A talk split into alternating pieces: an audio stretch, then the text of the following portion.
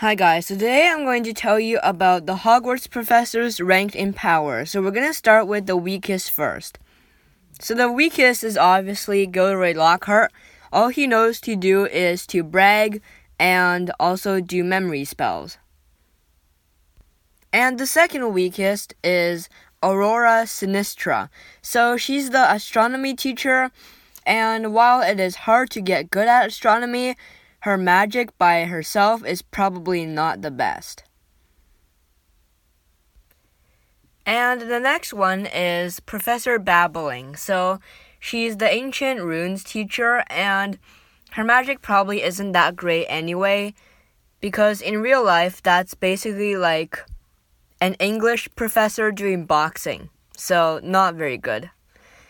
And next we have Professor Ketterb- Professor Kettleburn. So Kettleburn, unlike Hagrid, lost a few limbs while he was teaching. So he's considered extremely reckless, which for a professor is not very good. And next we have D- Professor Binns. So Professor Binns is a ghost and he teaches history of magic. And he's a pretty dull teacher and he probably can't cast any magic whatsoever, and even when he was alive, he probably wasn't a great wizard anyway. And then we have Professor Quirrell. So he's pretty good at the dark arts and he's pretty intelligent, but he's in he's frail in character, so Voldemort kind of just possessed him. And next we have Firenze. So Professor Firenze is a centaur and he took over divination. And centaurs, they probably have their own magic, but using a wand, they're probably not good at all. And their magic might be good for astronomy, but maybe not that much in dueling. And next, we have Professor Vector, the numeracy teacher.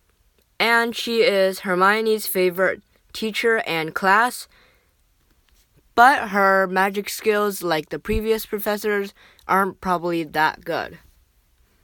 Then we have Professor Trelawney. So, Professor Trelawney, uh, her great great grandmother, is a pretty good seer, but she only like gotten two good prophecies in her life or something like that, and her actual magic is probably not very good.